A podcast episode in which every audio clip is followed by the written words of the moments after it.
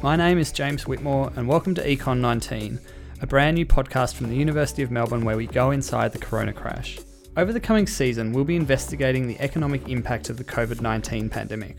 We'll look at the mechanics of the economy, how we got to this point, and where we go from here.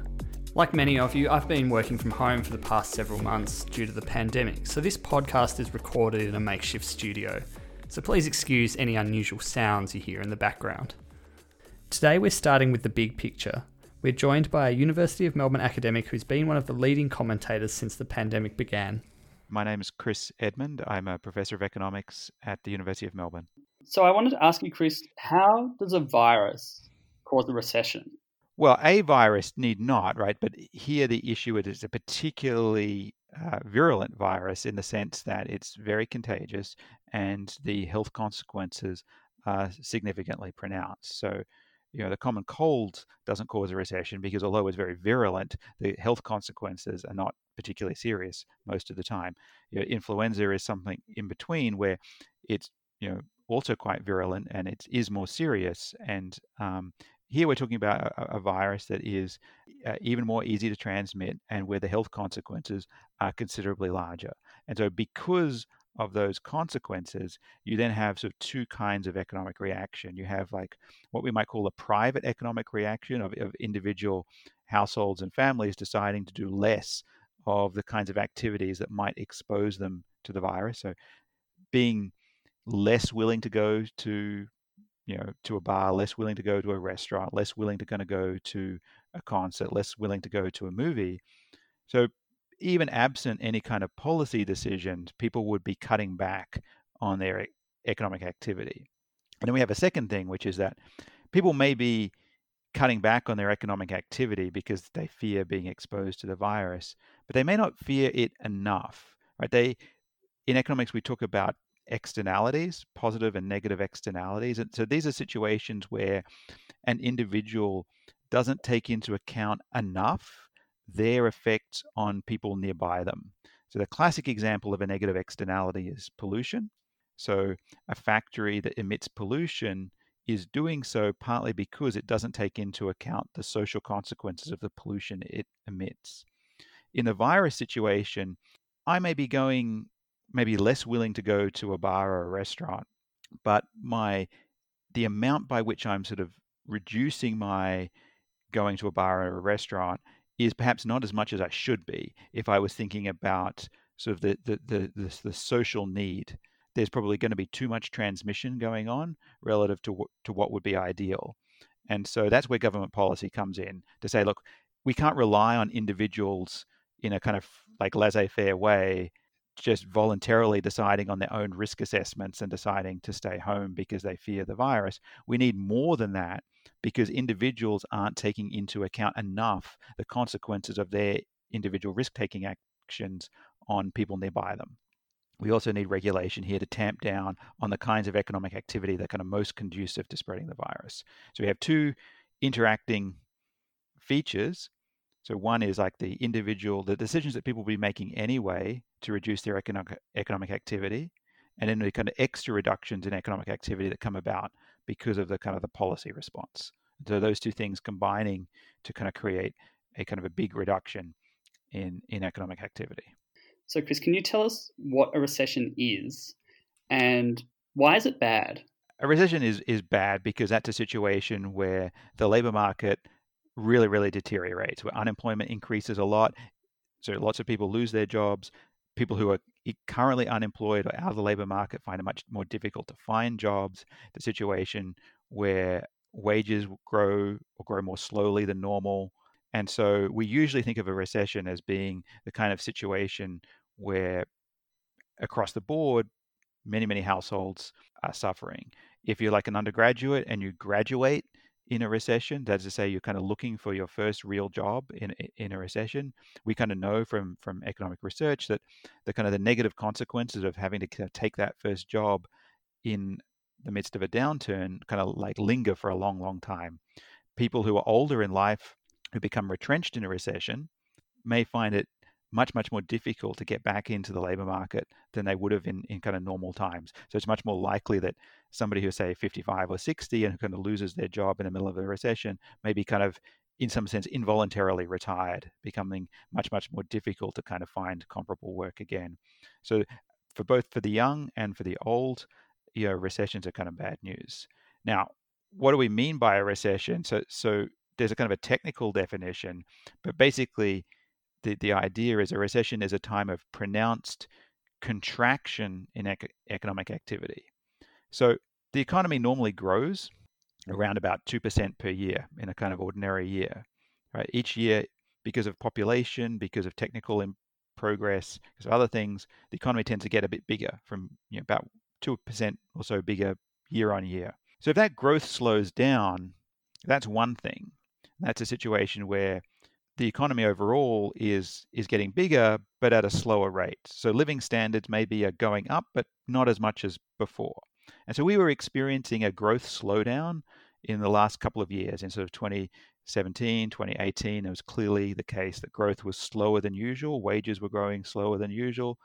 But still, it was the case that the economy was getting bigger, just at a slower rate. A recession is something more than that. It's where the economy is is not just getting bigger at a slower rate, is actively shrinking.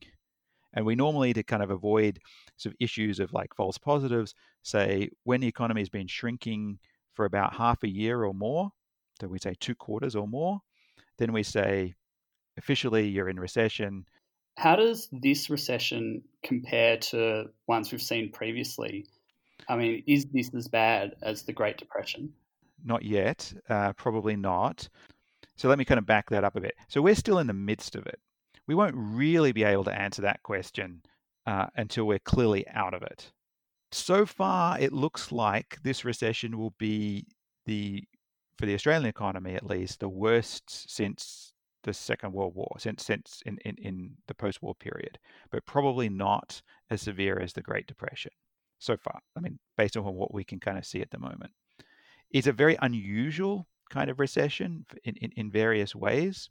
So one is that the severity of the onset of the recession was particularly pronounced we basically had what is sometimes referred to as a sudden stop.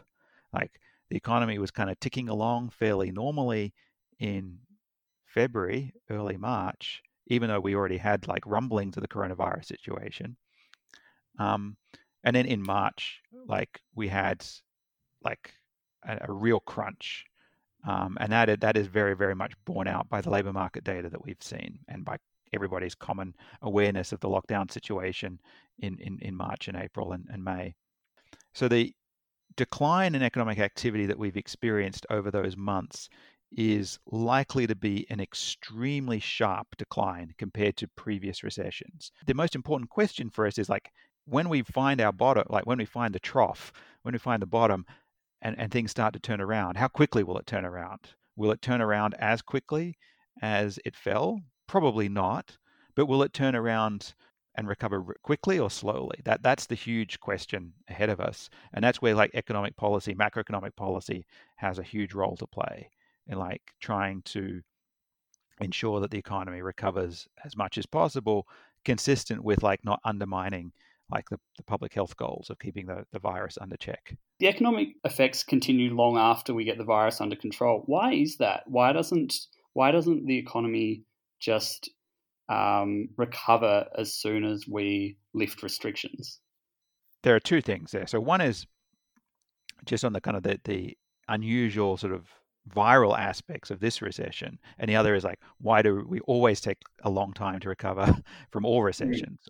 Um, so on the on the first one, it kind of comes back to what I was saying a few a few minutes ago that you know even absent uh, like a lockdown, any even absent any kind of official policy, you know, people were beginning to stop going to, you know, to, to bars and restaurants to, to, the same extent as they previously would, not going to kind of events with like large crowds.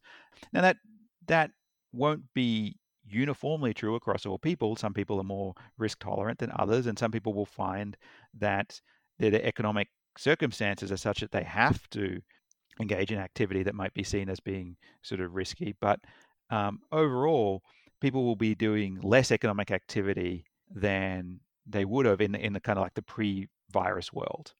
And the other thing is that the, the, the mere fact of the recession, this is true for kind of all recessions, um, it leaves a kind of scar tissue on the economy, right? It takes like you have businesses going out, like like going insolvent, like like like shutting down.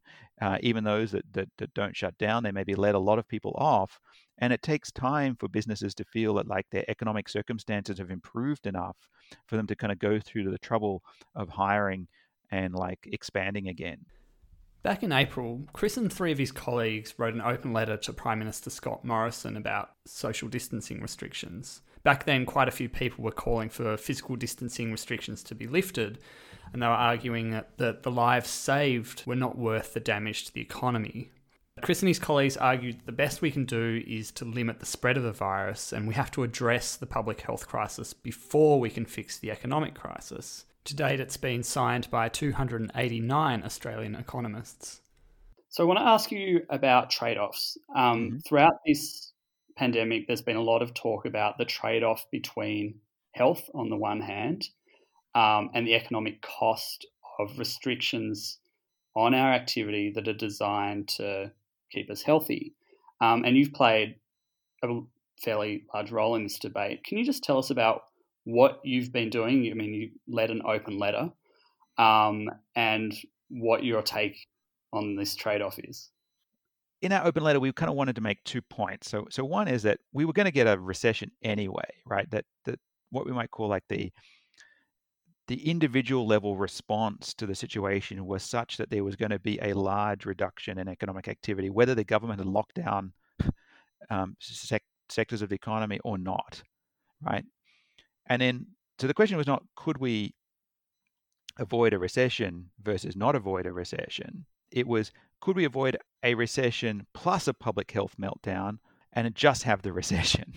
And that's kind of the situation we're, we're basically in. And then a kind of a second thing that I was involved in was sort of saying, well, but that that that's all well and good, except that the consequences of the recession are not are not felt um, evenly, right? Some people some segments of society disproportionately bear the brunt of an economic downturn. In particular, sort of the poorest, um, you have uh, low-income households and individuals bear the brunt of the recession to a much greater extent than others, and that can be both because they have less income, but also typically because the kind of jobs that they're doing um, are some of the ones that were most affected by the shutdowns. What kind of economic considerations go into these decisions about how much, how far the restrictions should go. Um, one thing we've spoken about is this value of a human life, the economic value of a human life. Can you mm-hmm. just tell us about that and explain how it's used?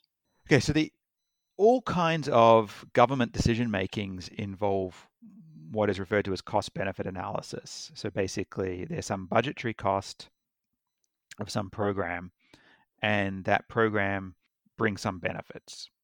Now, sometimes those benefits are strictly monetary or sort of easy to think about in monetary terms. So let's put those ones aside.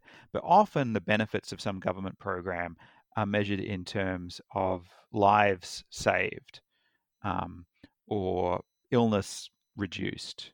So other kinds of non monetary benefits.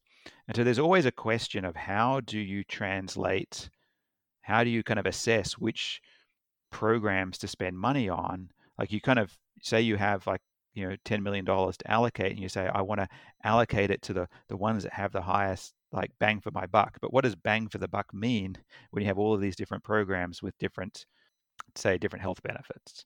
So it's then standard to try and convert various notions of health benefits into a monetary figure. And every, every country does this. Every government you know around the world does this in, in with slightly different methodologies um, and assigns a, a value to a quote unquote statistical life. So that's to say, an average life. And where does this number? So that number is in Australia is about 4.9 million dollars, so just under five million. You might say, well, where does that number come from? Like, and it basically comes from looking at the willingness of people to do riskier jobs for more income. So imagine I said, look, here is a job like working in like this very dangerous occupation. And I look at somebody else, yeah, I, I look at sort of two people who have very, very similar skills, very, very similar like demographic characteristics. And I see sometimes people take the risky job with high compensation, and sometimes they take the less risky job for lower compensation. And then I look at that so called compensating differential. I look at that uh, extra income that people um, seem to be willing to accept as compensation for the extra risk that they are taking on in that risky job. So that that compensation is an input to these kind of value of a statistical life calculations. It's kind of like a blown up version. I think it's notable that Australia has a relatively low value of a statistical life compared to some other countries that we would normally benchmark ourselves against. This is always done to some extent. Now, I don't think that these numbers were actually really used uh, in the government's policy response. I think there was more of a kind of like flying by the seat of its pants, you know, gut reaction kind of uh, decision making going on in March. Like nobody was sitting down doing formal, you know, like numerical cost benefit analysis using those kinds of numbers. That still I get invoked as a way of conceptually thinking about these kinds of problems. Like how much money would you be willing to spend? How much, you know, job loss might you be willing to entertain in order to reduce you know mortality risk or other kinds of health risks to people so the government immediately splashed billions of dollars on welfare and wage subsidies why was this the first thing it did okay so because the recession was of an unusual kind so or at least a large part of it was of an unusual kind which is that we the government was asking people to voluntarily, you know, to not voluntarily, it was asking people to shut down economic activity, which is sort of essentially mandating that businesses that would, in some sense, have been viable, not go ahead, that not operate as usual. That's very different to an ordinary recession where, you know, maybe there's been some like financial market shock, the market has kind of messed up, and businesses like made some bad decisions and they go under. This is a situation where you know perfectly viable, perfectly ordinary you know businesses are just being told you cannot operate as normal because you can't operate as normal. Many of those businesses, absent some other kind of policy response, would say we've got to let tons of people go. We, like if we can't operate, we can't operate. We we don't have a job for you anymore. And so that would have led to kind of like an across the board meltdown of the Australian economy if all of these businesses that are being told you can't operate as usual were making a kind of ordinary business calculation to let people go. And so instead, what we had was programs like JobKeeper to try and encourage businesses that were not able to operate as normal to nonetheless not let workers go, to keep them on the books with the hope that when the economy was able to restart closer to normal, that people would be able to be brought back into economic activity quite quickly and that businesses would be able to get back to something approximately like normal economic activity more readily than they would have if they'd let a whole bunch of people go and then need to rehire or you needed new businesses to kind of to spring up. Now, JobKeeper is not the only thing that was going on. There were also these like large increases in the what was the Newstart allowance, now the JobSeeker allowance, because of course, you know, even with the JobKeeper uh, programs in place and the other kinds of uh, stimulus in place, there are still, of course, many businesses going under, uh, and so many people becoming unemployed. And so you also need that extra degree of safety net present. Mm. But uh, the nature of, of the game here is trying to maintain as much income in place as possible so that the economy doesn't like cascade out of control. An important way to think about this is that, of course, while many businesses were directly locked down, and so there were like direct effects, uh, well, lockdown and or in very face-to-face kinds of activities where they were suffering from like reduced activity in general. There are many kind, other kinds of businesses which where that isn't so much a consideration, but as people begin to feel poorer as as the recession takes hold, they're going to you know not get people like spending in the same way, and so other kinds of uh, sectors of the economy that maybe sort of less directly exposed were still still kind of falling into recession as well. And so what the what the wage subsidy schemes do is to try and arrest that, trying to say let's not have a like a like a spiral of people not spending, therefore incomes falling, therefore other people not spending, therefore other people's incomes falling, and the whole thing kind of running off the rails. But because the crisis was so quick to hit and so comprehensive in affecting so much of the economy so quickly, the size of the intervention had to be like truly dramatic compared to sort of historical, you know, fiscal policy measures. I mean, that raises the question of, and it always comes up in Australian politics, this question of balancing the budget, mm-hmm. um, which we always talk about when we talk about government spending, and now we've just lashed out billions of dollars. Is it mm-hmm. actually important to have a balanced budget? I think it depends on like what horizon you're talking about. So right now is a time when we should not be worried about that. The whole point of a government and the possibility of a government borrowing is in order to get through unprecedented situations that cannot be tackled at the level of individual households or businesses, right? Where you need a truly like social collective response. And so right now is a time when exactly we, you know, the government should be using all of its fiscal capacity to support the economy and get us through to the other side. The flip side of that is in order to have the capacity to borrow in crisis times like now, you need to have relatively prudent fiscal policy, prudent budgetary policy in more ordinary times. You shouldn't be running huge deficits, building up a huge amounts of government debt in tranquil times. Because if you do, when you get to a crisis time like now, you won't be able to use fiscal policy as much as you should be. And that's a very, very consistent finding in the economic research literature that countries that follow relatively prudent fiscal policies in tranquil times, in normal times, then have the greatest uh, capacity to deploy fiscal policy correctly, that is to say, in a very, very stimulatory way in a crisis.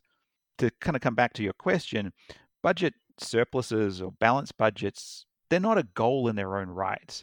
They're an instrument, right?